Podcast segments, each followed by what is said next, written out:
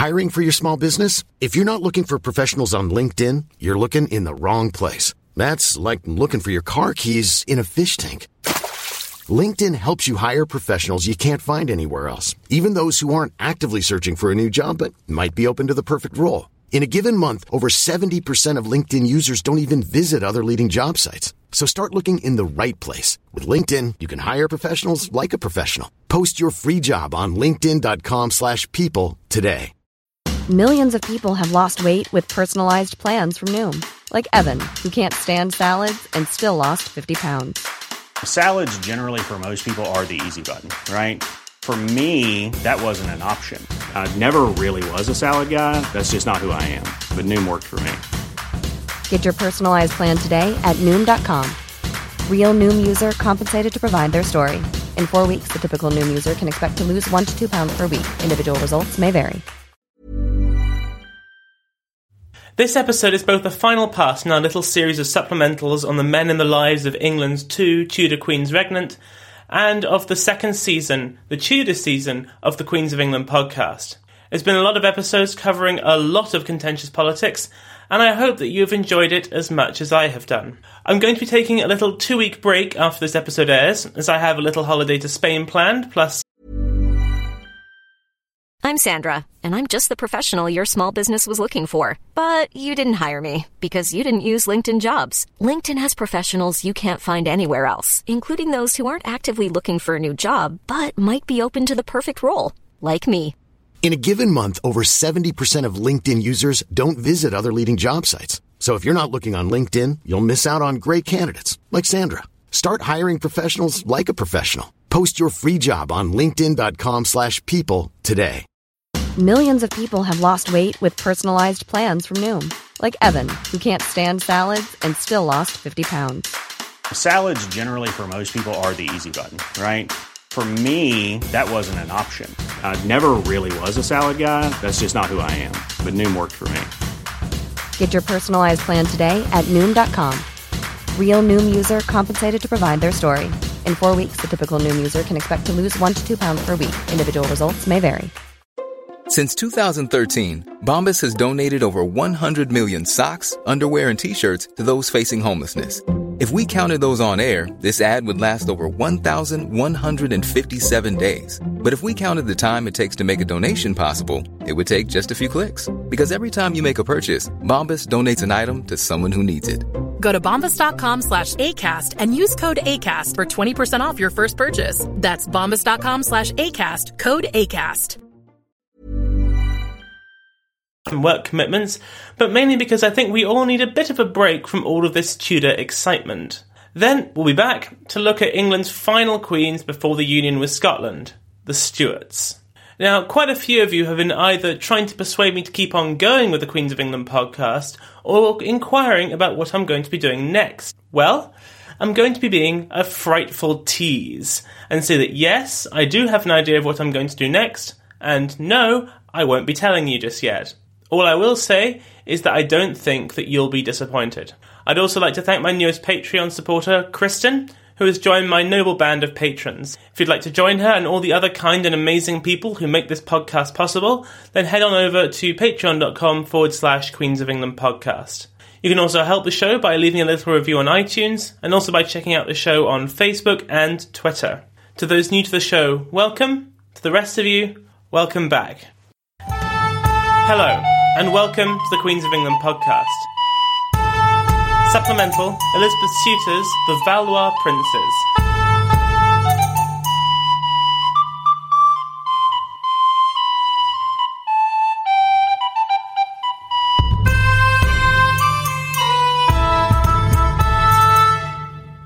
Before I get going, I would like to make a quick note about nomenclature. Now, as you have noticed, I tend to prefer to call my nobles by their title rather than by their names, as I find that these are often easier to keep track of. But in this episode, we hit a bit of a snag, as not only did both of the men that we're about to talk about change their titles partway through the story, but in fact, both of them end up having the titles of Duke of Anjou at one point. Therefore, I've made the executive decision to generally refer to them by their first names. Okay? Great, let's get going. In the early years of Elizabeth's reign, there was very little chance of her marrying a French royal. England was still firmly orientated towards the Habsburgs, and all of the French princes were too young to even get married.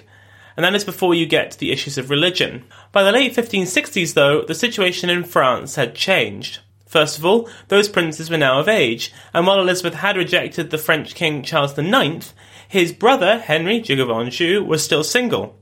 And second, as I've already said, Anglo Habsburg relations were now icy, and so those objections were now gone. Henry, Duke of Anjou, was the fourth son of the former French King Henry II and Catherine de' Medici, and around 18 years younger than Elizabeth. As you might expect, the reasoning behind the match was intrinsically linked up with the tumult of the French religious politics and complex international diplomacy. France was still engulfed by the wars of religion, and Protestants hoped that they could get Henry out of the conservative camp and into theirs by marrying the Duke off to a Protestant queen. This would have the added benefit of preventing him from marrying and then freeing, yes, you guessed it, Mary I of Scotland, who is always Elizabeth's great rival in the marriage market, but who is currently in English custody. Furthermore, a marriage alliance with England could lead to the formation of a great anti Habsburg league who could finally take on the might of Spain. King Charles saw the benefits of removing his brother from the political scene,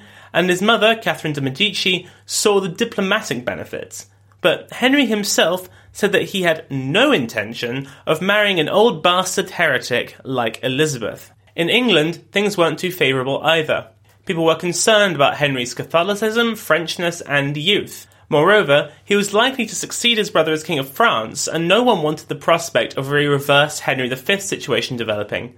Oh, and plus, there was a chance that this could lead to war with Spain, and no one wanted that. Plus, France was England's oldest enemy, and people were naturally disinclined to ally with them. But proponents of the match argued that England's relations with Spain were pretty bad anyway, especially after they brutally suppressed a revolt in the Netherlands. With Elizabeth being excommunicated in 1569, there was a very real chance that England could face Spanish invasion, marriage, or no marriage. Therefore, the prospect of a French alliance in this light looks far more attractive. And then there was the question of her cousin Mary, who I will now refer to as Mary Stuart actually, as she is technically no longer a queen. There was considerable French pressure on England to release her and Charles was threatening to send troops to Scotland to pacify the kingdom. Negotiations over a marriage with Henry could also delay such a provocative action. They also argued that, while Henry had taken up arms against the Protestant Huguenots, this had been for political rather than religious reasons. Finally, when presented with the question of the possibility that he may accede to the French throne, they argue that that was actually a tick in his favour. He was a man of impeccable royal blood, perfectly suitable to marry the Queen of England. Negotiations began in the early 1570s, and Elizabeth offered Henry, through his mother Catherine de' Medici, who was the lead negotiator on the French side, essentially the same deal that she had offered all of her other suitors. You all know what it is, so I won't go over it again. On the question of religion, she made it clear that there would be no prevarication like there had been with Archduke Charles. If it destroyed all chance for a marriage, then so be it. The French response was pretty predictable. Henry wanted privileges that went far beyond those that had been accepted, albeit grudgingly, by Philip of Spain. He wanted to be crowned king the moment he married Elizabeth, a significant role in government, and a massive annual financial allowance. In the event of them having children, and Elizabeth predeceasing her, he wanted to be allowed to keep his position and allowance until the child came of age. And then there was the question of religion. The French insisted that the marriage ceremony should have no rite that made Henry feel, quote, uncomfortable, and that he and his household should have the freedom to practice their religion as they saw fit. Elizabeth, in response, tried to offer some very minor concessions, but was immovable on all the important matters. In particular, on the point of allowing Henry freedom of religion, she wrote that it was, quote, specially forbidden by our laws. We cannot, without manifest offence and peril to our state, accord thereto. The French were aghast at this. Clearly, they had not been paying attention to all of Elizabeth's other marital negotiations. What was the point of marrying a queen if you had such limited powers while she was alive, and pretty much none after she died? As you may suspect, though, the biggest sticking point was religion. The French understanding was that Elizabeth was essentially saying that Henry had to convert to Protestantism if he wanted to become king, and that was out of the question. Again, there seems to have been a misunderstanding on the part of the English negotiators on the veracity of religious convictions held by the suitor. The French made it very clear that Henry was a pious Roman Catholic, and this took the English rather by surprise. There followed a similar pattern of back and forth between the two camps as had happened with the negotiations with the Habsburgs, with each side more or less reasserting their intransigence and hoping that the other would back down. Elizabeth restated that she was not asking Henry to convert, she just could not allow him to attend Mass. But for Catholics, Mass is a sacrament, and so denying him that, she was essentially asking him to give up his religion. This would appear to come down to a fundamental misunderstanding of what it meant to be a Catholic, and therefore it would appear that there was never really any hope of this marriage going through. For Elizabeth, allowing her husband to practice the Catholic faith was against English law and threatened domestic tranquility. For the French, forbidding him from practicing Mass would make him essentially a heretic. You can see why things reached impasse. And yet, they all still soldiered on. In order to make some progress, they heroically decided to ignore the religious concerns and move on to the other bits of negotiation, presumably to try and build up some goodwill. The diplomatic and geopolitical advantages of the match were too important to let it be allowed to fail so easily. Securing an anti Habsburg alliance and pulling Henry away from the extreme Catholic faction was a vital part of French foreign policy, and so they sought the English terms for everything else. What they got in return was essentially the marriage treaty for Mary and Philip, but with all the controversial stuff left out, i.e., religion, money, and Henry's kingly status. This gesture of goodwill led to the French dispatching an envoy called de Larchant to start the formal negotiations. But as soon as they began, it all fell apart, as they still could not get past the religious question. Keen to make some progress, Cecil attempted to smooth things over by telling de Larchant to stop bringing it up formally with Elizabeth. If he could just, you know, be cool, then Henry would be allowed to practice his Catholicism in secret, but it could never formally be put into the agreement. Just keep it all informal and hush hush, and maybe, just maybe, a deal could be done. De Larchant thought that this was a cracking idea, but Elizabeth, when she heard about it, hated it, and so did Henry when he was told about it. Indeed, it appears that he was becoming more and more influenced by the day by radical Catholics, and was unwilling to make any concessions regarding his faith. And that was that. Talks continued for a few months through the summer and early autumn of 1571, but no progress was made. Once it all collapsed, there were further discussions about whether an Anglo French alliance could be agreed to without a marriage to seal it, and after a lot of wrangling, this culminated with the signing of the Treaty of Blois in 1572, where each side agreed to help each other out in case of Spanish attack, and that neither party would aid the enemy of the other. What is interesting about this round of marital negotiations is how little it affected domestic politics. Remember the turmoil back in England during the negotiations with Archduke Charles? Elizabeth's court had split in two, with the rival factions engaging in bitter debate and recrimination. Not so here. Indeed, Leicester, who you can usually count on to sabotage any attempt to marry off Elizabeth to someone other than himself, seemed actually to be in favour of the match, possibly because it would leave him free to marry. As far as Parliament and the wider kingdom were concerned, again there was far less pressure on Elizabeth than there had been before. Pretty much all the bigwigs were in favour of the match, and so none of them were whispering in their ears, getting them all het up. They were happy to let the councillors take point on this, and Elizabeth was happy to let them, so long as they didn't budge on the red lines that she had set out. Would she have married Henry if he had agreed to her terms?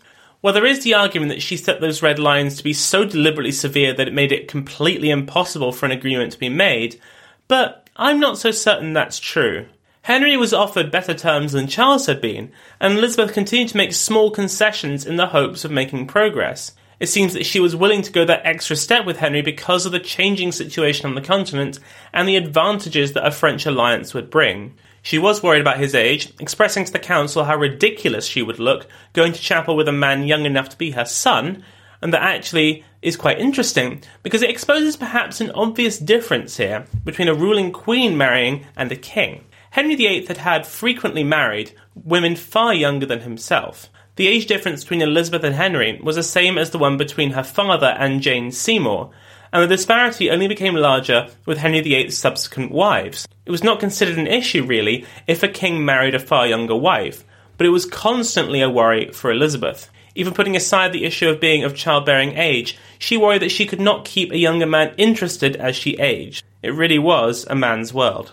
These negotiations, though, did not come to nothing, because all that diplomatic contact made the Treaty of Blois possible, which led to what has been described as a diplomatic revolution. After centuries of enmity, England was now in the French camp and opposing the Habsburgs. Kinda. It's a little more complicated than that, as they sought to tame France as well.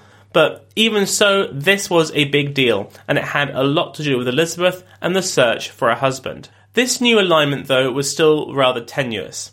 Medieval and Renaissance types always liked to tie things up with a nice little bow and secure things with marriages. Clearly, they were not going to get anywhere with Elizabeth and Henry, and the consensus was that it was down to the fact that the prince was never really into it. But what about his younger brother, Francis, the Duke of Alençon? Now, if you thought that the age gap between Henry and Elizabeth was large, then it gets even worse here, as there is a 21 year age gap between her and his brother. But, on the face of it, things looked a lot rosier with Francis. Unlike his brother, who was in the ultra Catholic camp, he was the champion of the Protestant Huguenots. He was also far less likely to inherit the French throne, which, on balance, was seen to create more problems than it was worth for the English. The match was first mooted in early 1572, just after the negotiations between Elizabeth and Henry had collapsed, but the Queen had shot them down. She was tired of French intransigence and saw no point in trying again with an even younger suitor. A few months later, though, Elizabeth had mellowed. Parliament was starting to get restless about the succession again, and the situation in the Spanish Netherlands was worrying everyone. Protestant rebels had taken a number of towns, and there was concern that the French may come in on their side and then seize them for themselves. Elizabeth was now 39, which was right on top of the hill when it came to childbearing. It was now or never, really. Francis, while liked by the Huguenots, was still a Catholic and demanded access to Mass, as his brother had, but he did agree to carry out all worship in private, excludes any subject of the Queen from his services, and attend Protestant services with her willingly. He also stated that he was willing to not write his permission to attend Mass into the treaty. He would take her at her word. This concession on Francis's part led to a split in the English Council, as it did mollify quite a few. Cecil and Leicester were in favour of an agreement on these terms, as were many other powerful voices. Most of the dissenters were far less high status but Elizabeth was still unwilling to go against her own religious settlement and allow Catholic worship for her husband when she banned it for everyone else, even in secret. Apparently, she was also worried that he was not exactly a looker and rather short. Elizabeth's response to Francis's proposal of marriage was initially very negative, but she was persuaded by Cecil that maybe after meeting him in person, it may allay her worries about his age and appearance. This is an interesting move and perplexed many at the time, as historian Susan Doran puts it, quote, the ambiguity of the response was almost certainly not by design, but the result of Elizabeth's own perplexity and irresolution about the best course to follow. Her instinct warned her against the marriage to Alençon. Its cost to her personal happiness seemed too high. There were incalculable political risks arising from his religion, and the presence at court of a deformed husband who was young enough to be her son would diminish her dignity. On the other hand, it was important to nurture the Anglo French Entente, which was already under strain because of the divergent policies towards the Netherlands and civil war in Scotland. Elizabeth could also see that the marriage offered her other political advantages and probably the last opportunity to produce a son. Finally, then, there seemed to be a good chance that Elizabeth could find a husband, and everyone seemed to be at least cautiously optimistic that a deal could be done. And then, news of the St. Bartholomew's Day massacre reached England and ruined everything. For you Song of Ice and Fire fans, basically imagine the Red Wedding, but bloodier. Huguenot leaders who had gathered for a royal wedding were massacred without warning on the orders of the French King Charles IX and his mother Catherine de' Medici. The slaughter spread out to the provinces, leading to the deaths of tens of thousands of Protestants. Understandably, this all was met with revulsion back in England, and all support for the marriage completely collapsed. Both sides kept up the pretense because it suited them to keep diplomatic channels open, but there was no chance that a Protestant queen could marry the brother of a king who had ordered the mass murder of so many members of her religion. How could she trust any declaration he made about religion with that kind of blood flowing in his veins? Things then went from bad to worse in France when Charles died and Henry, former Duke of Anjou and suitor of Elizabeth, became Henry III of France. This led to full on civil war, and Francis, thanks to his sympathies for more moderate factions at court, was made a virtual prisoner. He then escaped and joined the fight against his brother. The fight went on for a few years until finally a peace agreement was made at Beaulieu. Elizabeth was disgusted with this capitulation on the part of Francis, and this only got worse when he switched sides to joining with his brother in yet another civil war that broke out in 1577, where he led a royal army against the Huguenots. Understandably, this rather put an end to the negotiations, but they were reopened a year later thanks to concerns about the Netherlands. So, we've talked a lot about this already, but in summary, the Spanish were having problems keeping their subjects in the Netherlands quiet, which had led to the breaking out of the Eighty Years' War, also known as the Dutch War of Independence. Elizabeth, who hated foreign entanglements, planned to remain aloof, but everyone was worried about what would happen if France got involved on the Dutch side. They could become the new masters of the Netherlands, who were critical to the English economy, as that is where they sent most of their exports. No one wanted to give the old enemy that kind of power. And yet, that is what was happening. The Dutch appealed to Francis for help, and he accepted. Back in England, the only way that Elizabeth's advisers could think of to stop this from happening was to distract him with the prospect of marrying Elizabeth, which may prevent him seeking glory and treasure fighting the Spanish. His brother and mother back in France were keen on the marriage for a similar reason. Francis was a troublemaker, and he was risking drawing France into a long drawn out conflict with Spain. France had quite enough problems within her own borders without creating new ones abroad. For his part, Francis probably welcomed these overtures from Elizabeth, as, quite apart from the prestige of marrying the Queen of England, she would surely lend him men and money for his expedition. Ambassadors were sent to England to negotiate terms, and they were told to tell Elizabeth that he was willing to take her direction in the Netherlands. Elizabeth was very friendly with these ambassadors, and usual hot button topics like religion and status could be resolved once they met, something she did insist upon. The main supporters of this match we may call the Peace Party, as they hoped that by doing so they could keep English troops from being sent to the Low Countries to support the Dutch against the Spanish. In their view, this would be both expensive and incredibly dangerous, as it would raise the ire of the powerful Spanish. These included the usual suspects, led by Cecil and Sussex.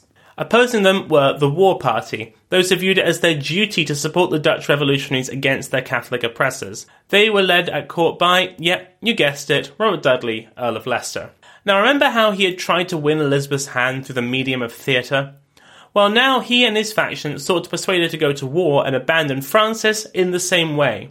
The pageant they put on cloaked Elizabeth in the role of a pure, virginal, sacred queen, duty bound to help defend the helpless against the forces of the Antichrist. This had the dual purpose of showing the French that the Queen was not for marrying, and that she would not help a Catholic power dominate good Protestants. Torn between these two factions that were both led by men she loved and trusted, Elizabeth prevaricated, unsure as to what her best course of action was. In the end, she sent her portrait and selection of gifts to Francis and accepted his chosen negotiator, Jean de Simier, to her court in order to start some serious talks. Now, while there was quite a bit of gift giving and general schmoozing, this thing was going to be decided by more material concerns. Francis's troops in the Netherlands were going unpaid and were getting no support from his brother, King Henry. For him, the motive for pursuing this match was clear. He needed men and money for his war. For Elizabeth, her motivations are a little more complicated. I'm not going to go into details about the Eighty Years' War, but let's just say that things weren't going well for the Dutch. The uprising had been led by various states that made up the region, and some of the states had recently defected to the Spanish. As much as the English feared the French involvement and interference in the region, they equally did not want to see Spain squash the rebellion. Therefore, and I hope you can follow, Elizabeth wanted to marry Francis so that his brother, the King of France, would feel obligated to bring pressure to bear on the King of Spain to make peace with his rebellious Dutch subjects, whose mercantile skills were vital to the English economy and whose Protestantism they felt obligated to protect. Oh, and the King of Spain was making overtures to take the throne of Portugal in dynastic union, which would yet add more power to his arsenal. This all made an Anglo French alliance all the more vital. It's the stuff that all true love is based on. Simier was in England for two months, and Elizabeth made sure that he was treated very generously and lavishly with feasts, dances, and jousts galore. She talked of her love for Francis and seemingly downplayed the alliance or the political and religious difficulties that had derailed her previous marital negotiations. Now, this is likely all just a front to move things along, though the French were encouraged by Elizabeth's apparent enthusiasm. Simier did, though, want to try and get onto the more nitty gritty and thrash out the terms of a deal before his master came along to seal it all. They got their way in March 1579, and proper talks began. Despite everything, it does appear that Elizabeth was serious about the possibility of marrying this young man, and her counsellors knew it. Therefore, they took their negotiations of the proposed terms that they would offer very seriously. There were long and fractious debates in the divided council, but there were a few things that they did agree on.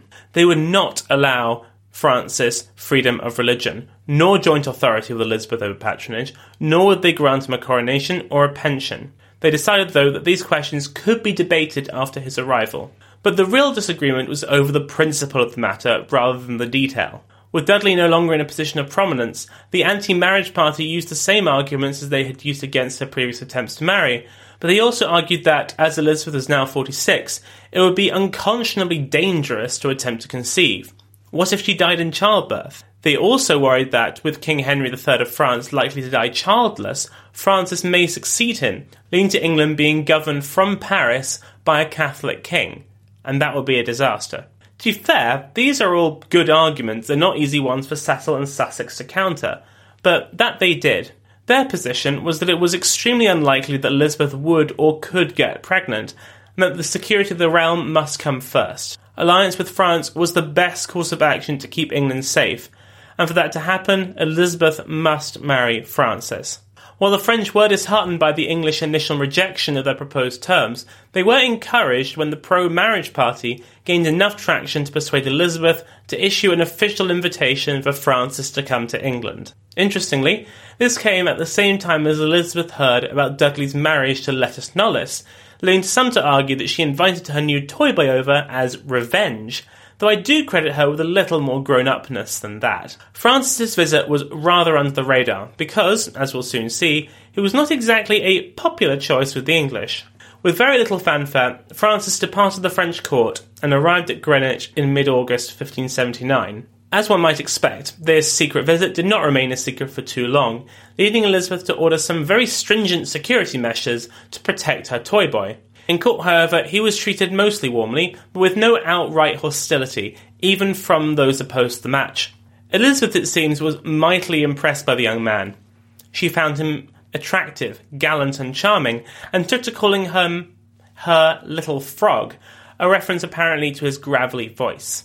For his part, Francis seems to have been impressed with her as well, saying that he had been surprised by how much she had liked her. The attraction, though, was clearly fairly one sided on Elizabeth's part, and she apparently took to carrying around his likeness in her prayer book and appearing to many to be like a girl in love. When he departed a couple of weeks later, Elizabeth gave him various tokens showing her affection for him, and he left her a series of rather cute letters. This news that the marriage may in fact happen was not exactly met with acclamation by the English people, who, stirred by fiery Protestant preachers and polemics from angry writers, were very much opposed to the match.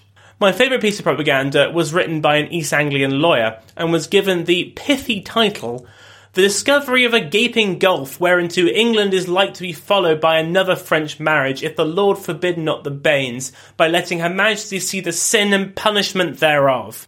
You know, really rolls off the tongue, that one.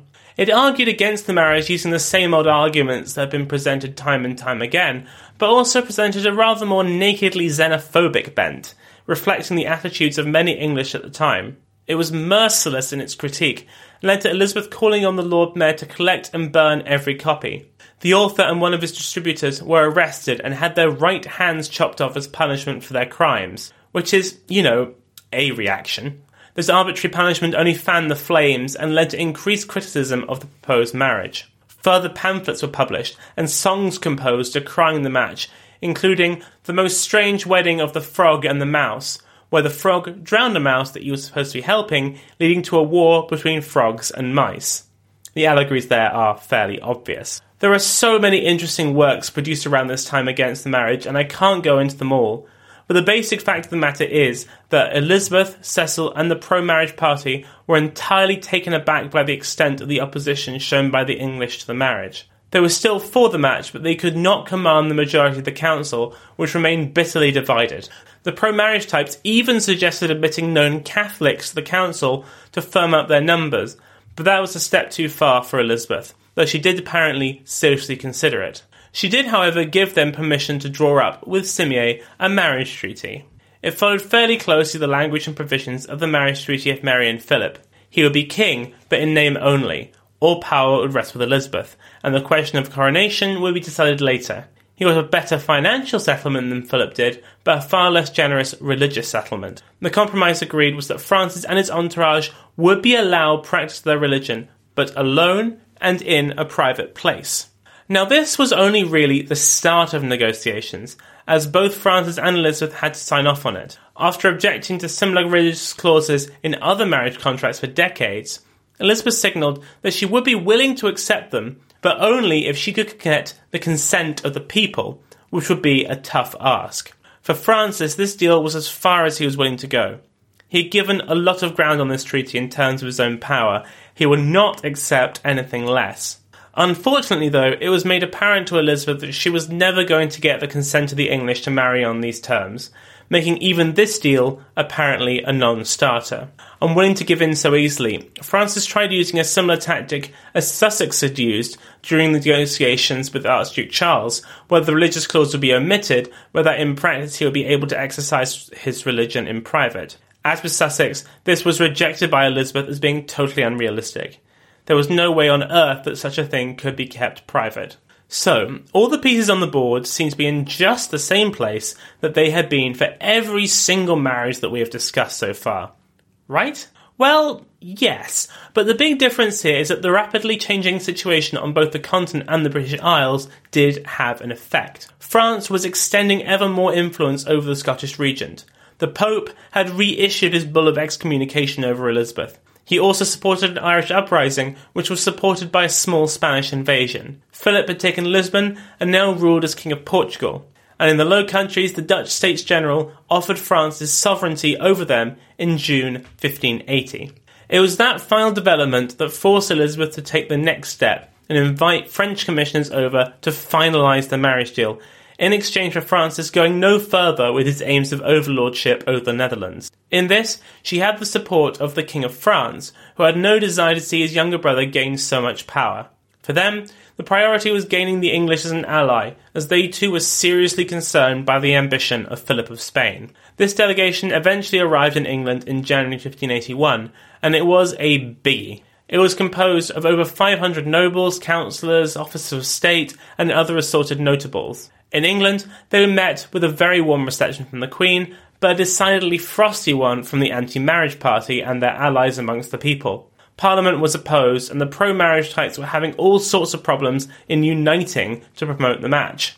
It became quickly clear to Elizabeth that it would be impossible to gain public support for her marriage, and so she and her council regrouped, and both factions agreed that the best course of action would be to ignore the matrimonial question and focus on getting an alliance with France instead. But, and of course you all knew there was going to be a but, the French negotiators had no jurisdiction to negotiate such a thing, and were not inclined to do so in any case. Okay, I hope you've been following this twisting tale of delay and stalemate, because it's about to get more complicated.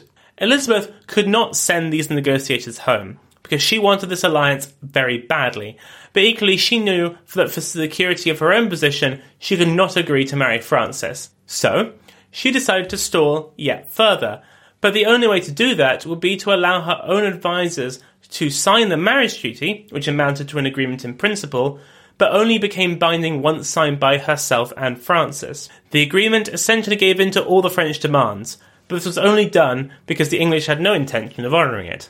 As soon as the French party arrived back in France, they were told that Elizabeth had changed her mind, citing as an excuse his involvement in the Netherlands, basically saying that England would not be saddled with another foreign war started by a queen's husband. Unless the French agreed to fight such a war alone, then the deal was off. King Henry and Catherine de' Medici were not thrilled by this, as they correctly surmised this was all part of a plan for Elizabeth to either get them to fight the Spanish for her, and that she would have very little of the risk, or expense, or just simply get out of the marriage. As expected, Henry utterly rejected Elizabeth's demands, and so he reached an all new and exciting stalemate, whereby Elizabeth wanted an alliance but no marriage, while Henry would only accept an alliance with a marriage. Isn't this all just rip roaring stuff? With things getting nowhere, a new arrangement was reached in England, whereby nothing formal would be set up, but that Elizabeth did start to help fund France's campaigns in the Netherlands. As part of this, Francis made a visit to England in the autumn of 1581. While it seems that he had not given up on the hopes of marriage, this was mostly about getting more of Elizabeth's sweet, sweet money. Francis was welcomed warmly by the whole court. Unlike his first visit, this was a public one with no deceptions. He and Elizabeth, it seems, got on as well as they had done so before, and the old spark was most certainly still there. Indeed, when news reached Paris of how well this visit was going, Henry thought the marriage might be back on the cards, and so redispatched negotiators. This was seemingly confirmed on a crazy night on Accession Day in November, where it seems that Elizabeth got a little carried away. According to some accounts, she called him, quote, her Prince Frog, kissed him on the lips, declared that she would marry him, and presented him with a ring. Some in attendance believe that this public declaration was essentially the marriage contract. In effect, they were married. Indeed, that was the perception abroad, as the French king rejoiced that finally his brother had brought on the Queen of England as an ally against the Spanish. The next day, though, she had a meeting with her councillors, who essentially told her off for being so rash. One did so in such a vociferous way that he was sent to the tower for, quote, his overmuch and undutiful speaking touching this cause. Elizabeth then had what must have been an incredibly awkward conversation with her Bay, telling him that she could not marry him. She used the it's not you, it's me excuse, claiming that he deserved a woman that could give him children. She said that she would continue to support his efforts in the Netherlands, but there was no chance of them marrying. Reports conflict as to how well Francis took this one stating that he flamboyantly threw the ring that Elizabeth had given him away, others saying he took it rather more magnanimously, as all he had really wanted was that support. And so, that was that. Negotiations continued with the French over an alliance, but it was clear that marriage was officially off the cards. In the end, the alliance did not come about, with instead the status quo of financial support being the result of all of this trouble. Sadly, things did not work out well at all for Francis. After departing England, he went back to the war in the Netherlands, and in 1583 he led a surprise attack known to history as the French Fury on the city of Antwerp. The whole thing was an absolute disaster, and almost all the French army were killed. Francis escaped, but his military career was over. To make matters worse, soon after, he contracted malaria and died in 1584 back in France. This whole messy decade of negotiation, prevarication, stalemate, temporary progress hope, more negotiation, more prevarication, and so on, is both quite dull and absolutely fascinating. It shows for everyone to see how the circumstances of Elizabeth's gender and religion made it functionally impossible for her to marry in the way that her predecessors had done before. Elizabeth, it seems, felt more affection, perhaps even love for Francis than she had done for any man besides Robert Dudley, yet it was all for nothing.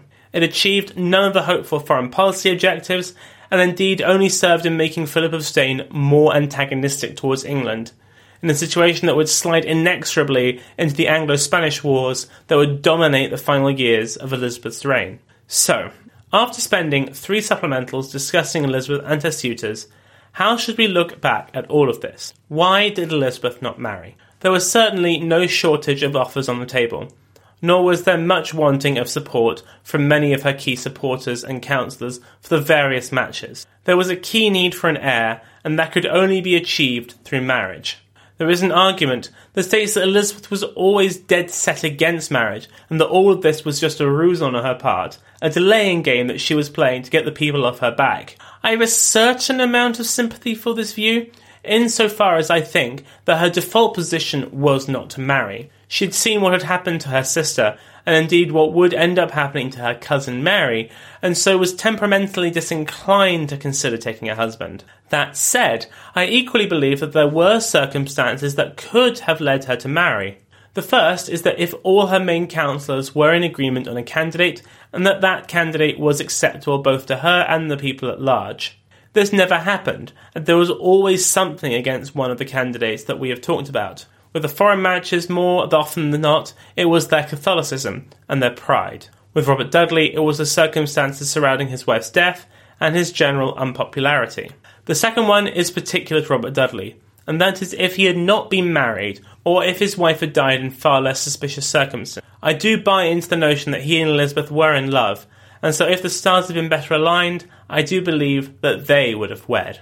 All the suitors angling for Elizabeth's hand seem to be in one of two camps either not good enough for her in terms of family, rank, or prestige, or too worryingly powerful and Catholic to be risked with England's Queen. England was still an unusual power in Western Christendom in that it was Protestant, and there weren't a great range of Protestant princes that were available who offered the geopolitical advantage that was required in a royal wedding. When people think of monarchs in the Middle Ages and early modern period, they often see autocrats, proto absolute monarchs, who could do whatever they wanted, with whom they wanted, whenever they wanted. This is simply not the case, at least in the English context, and especially not with Elizabeth. The views of her council were vitally important, as they could make or break her reign. If they could have agreed on a man, Elizabeth would likely have had to have married him, especially in her early years. But they didn't, and Elizabeth wasn't particularly inclined, and therefore we have the legend of the Virgin Queen. However, that all said, that doesn't mean that she didn't have feelings for the men whom she ultimately rejected. I've talked quite a bit about her affection for Robert Dudley, but there is also evidence of sorts for her feelings for Francis, Duke of Anjou and of Alençon, in the form of a poem supposedly written by her. It is called On Monsieur's Departure, and though its authenticity has been questioned, it could well have been written by Elizabeth after Francis left her court for the final time. Now, I could read it, but I really cannot do it justice. However, in the famous TV drama Elizabeth R, made in the 1970s, Glenda Jackson, playing Elizabeth, reads an abridged version of the poem, and it is this that will end this show on. Thanks so much for listening, and I'll be back in three weeks. I grieve and dare not show my discontent. I love and yet am forced to seem to hate.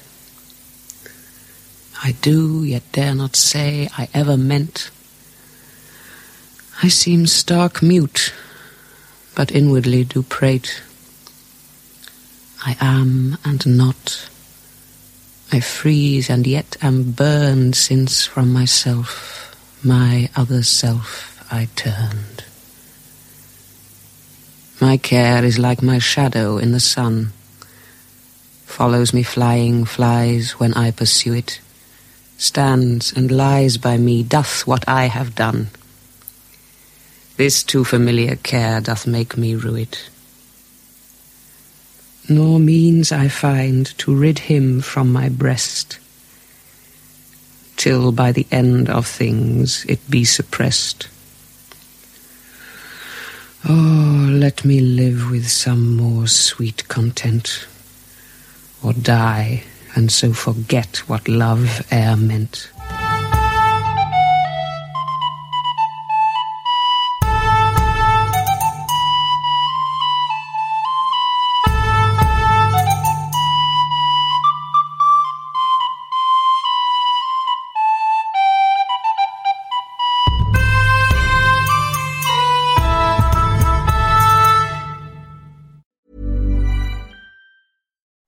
Paige DeSorbo from Giggly Squad. High quality fashion without the price tag. Say hello to Quince. I'm snagging high-end essentials like cozy cashmere sweaters, sleek leather jackets, fine jewelry, and so much more. With Quince being 50 to 80% less than similar brands. And they partner with factories that prioritize safe, ethical, and responsible manufacturing. I love that. Luxury quality within reach. Go to quince.com slash style to get free shipping and 365 day returns on your next order. Quince.com slash style.